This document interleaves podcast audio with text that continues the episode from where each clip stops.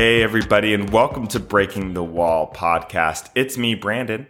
And today I wanted to do an episode all about resiliency. So, the ability to come back from things that are uh, unpleasant or come back from failures, your ability to really bounce back and continue the work you want to be doing. And for me, this is one of the most, probably the most important quality to have and one of the things that a lot of dancers have to learn when they start their professional careers. But if you can master resiliency, that ability to really come back after things go south, I think you are going to have a very, very, very successful career. And, you know, I was thinking about this idea. I'm, I'm kind of coming to the end of my busy summer teaching schedule. Uh, and I'm so grateful for that. I have about two more weeks of creating and teaching and on top of that, all the performing that's ongoing. Uh, but I thought back to a time when that really wasn't a thing for me, right? I wasn't performing a lot. I was really trying to fill my days with stuff, just like a, like to stay busy as a dancer, creating little short videos, trying to teach class, sending my resume out to things, sending reels out, all of that kind of work. And if it wasn't for that, I know I wouldn't be where I am now for, you know, what felt like screaming into an empty void of like, look at me, hire me, pick me. Um, which can feel like a lot. But I think if dancers can go through that and stick that out, they're going to find a lot of benefit later on. So I want to make this episode all about uh, resiliency. And I wanted to first talk about why it's important and then give you some tools and ways that I think we can become more resilient in our everyday, right? Or when things get really hard or when things go south. So, why is it important? I mean, it's important because you're going to come against a lot of problems and conflicts in your career. Problems, they're guaranteed, right? Failure in this industry is also guaranteed. You're going to get cut from auditions. You're going to be overbooked and overworked, right? You're going to have to make a lot of tough decisions.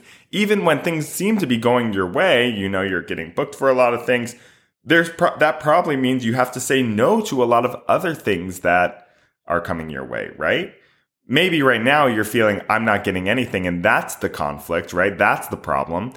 Uh, maybe you're getting cut from every audition. You keep showing up, showing up, showing up, and getting no, or you keep showing up, making it to the end, and that is a different type of pain, right? You make it all the way to the end, and they say, "Actually, we see you. We're gonna go with this person, though."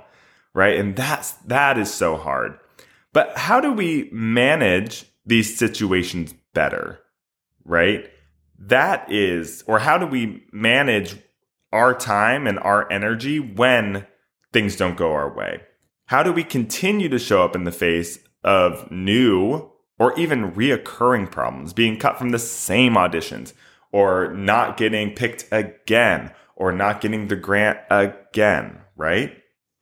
But here's the other thing if you want a long career, you have to stick these things out, right? This is a lot of the time, your career is not going to be linear right? I, I would be very surprised if in 10 years you're like, I'm going to say in 10 years you're going to be at your, you know, a nice peak moment, but not the end of your career. You're going to be like, you know, I think when you hit 29, 28, uh, 30, 32, 35, you're really in your prime, right? You know yourself, you know what kind of dancer you are.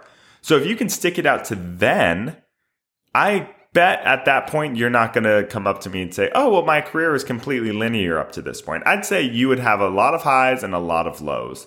So how do you deal with that, right? Through a decade of working and being a professional. If you want more opportunities, a good way to do it is to just be in the game longer, right?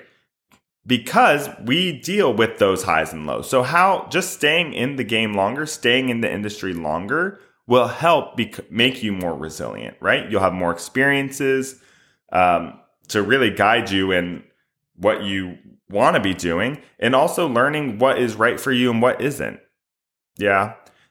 The uh, the final reason why this is important is I mean, it's you learn that seasons vary, right? I, I'm sure at some point in your life you've heard like life is all about seasons. We have highs and lows. In the winter it's cold, in the summer it's hot. You, you know, like these metaphors, but it is real. Auditions are happening all the time, but the jobs that are right for us are only available every once in a while, right?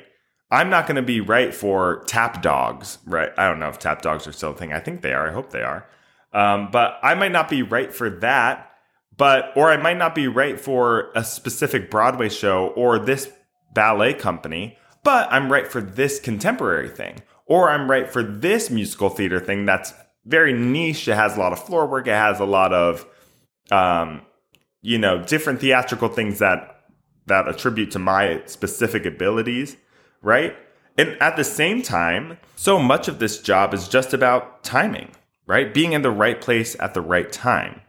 So, my question is how are you willing to deal with the influx of information and all the other outside of the dance world intricacies of life, right? Like paying bills, you get sick, you have to quit a job, you have to start a new job. How do you deal with that and know that it's all a part of it, right? Being resilient is so necessary and it's a constant, consistent practice. Yeah.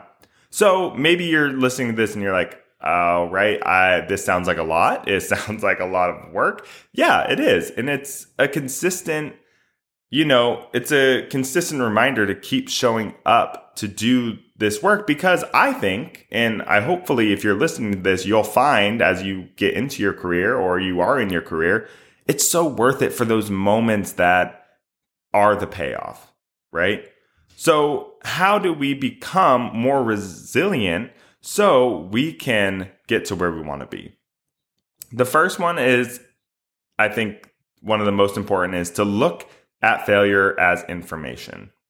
I will tell you, getting cut or not booking a job sucks. It is the worst feeling. It can be the worst feeling, especially when we get cut from jobs that we'd be perfect for or that we want really badly. But for me, what I do after I, you know, take my needed time to mope and, you know, feel my feels, I accept the result as information instead of a reflection of my worth talent, or abilities, right? And when I do that, it makes it less personal. And then I can move forward knowing that there's another opportunity out there for me, or there's always another audition and it's not personal. It's just,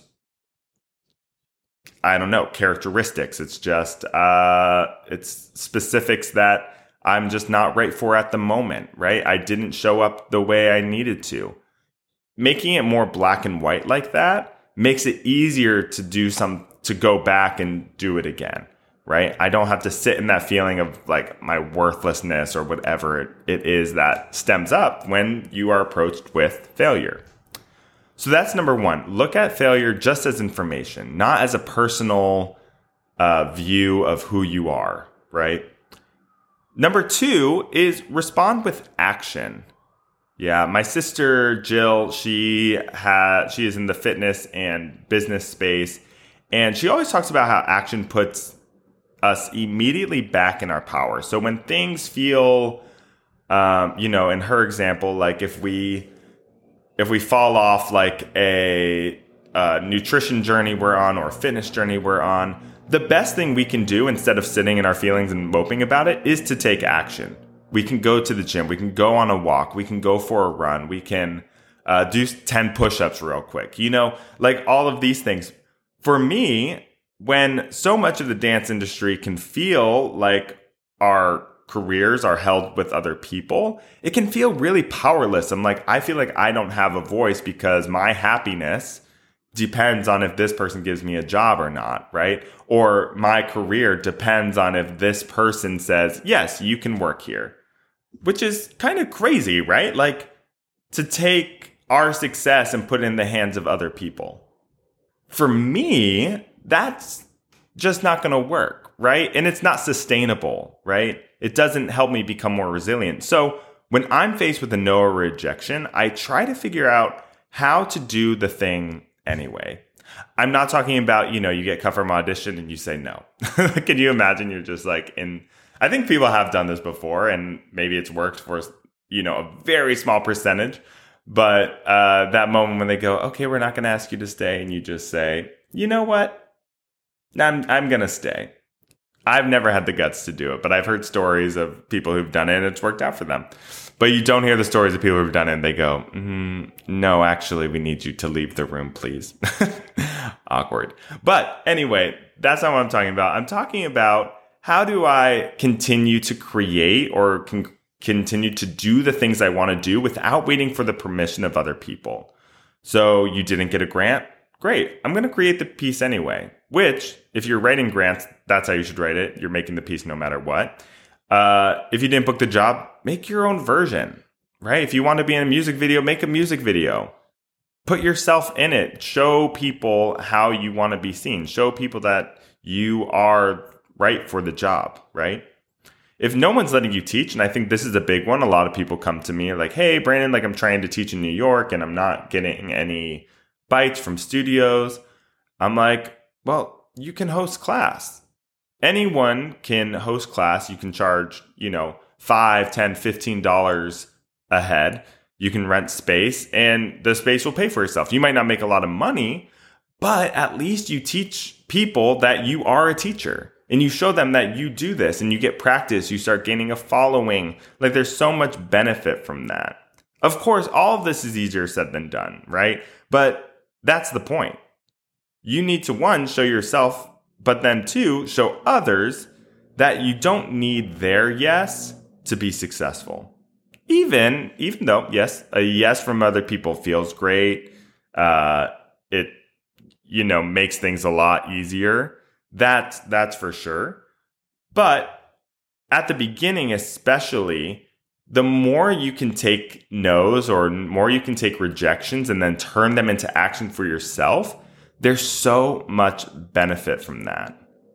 And that brings me to my final idea, which is I need you all, if you want to be more resilient, to show up consistently, knowing that failure is a possibility.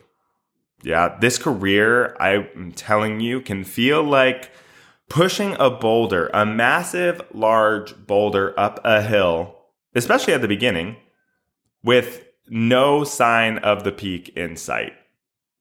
Yeah, sounds daunting because it is. But know that the work that that does is so necessary and will pay off in some way in the future. I've never felt like creating a work or going to class or going to an audition.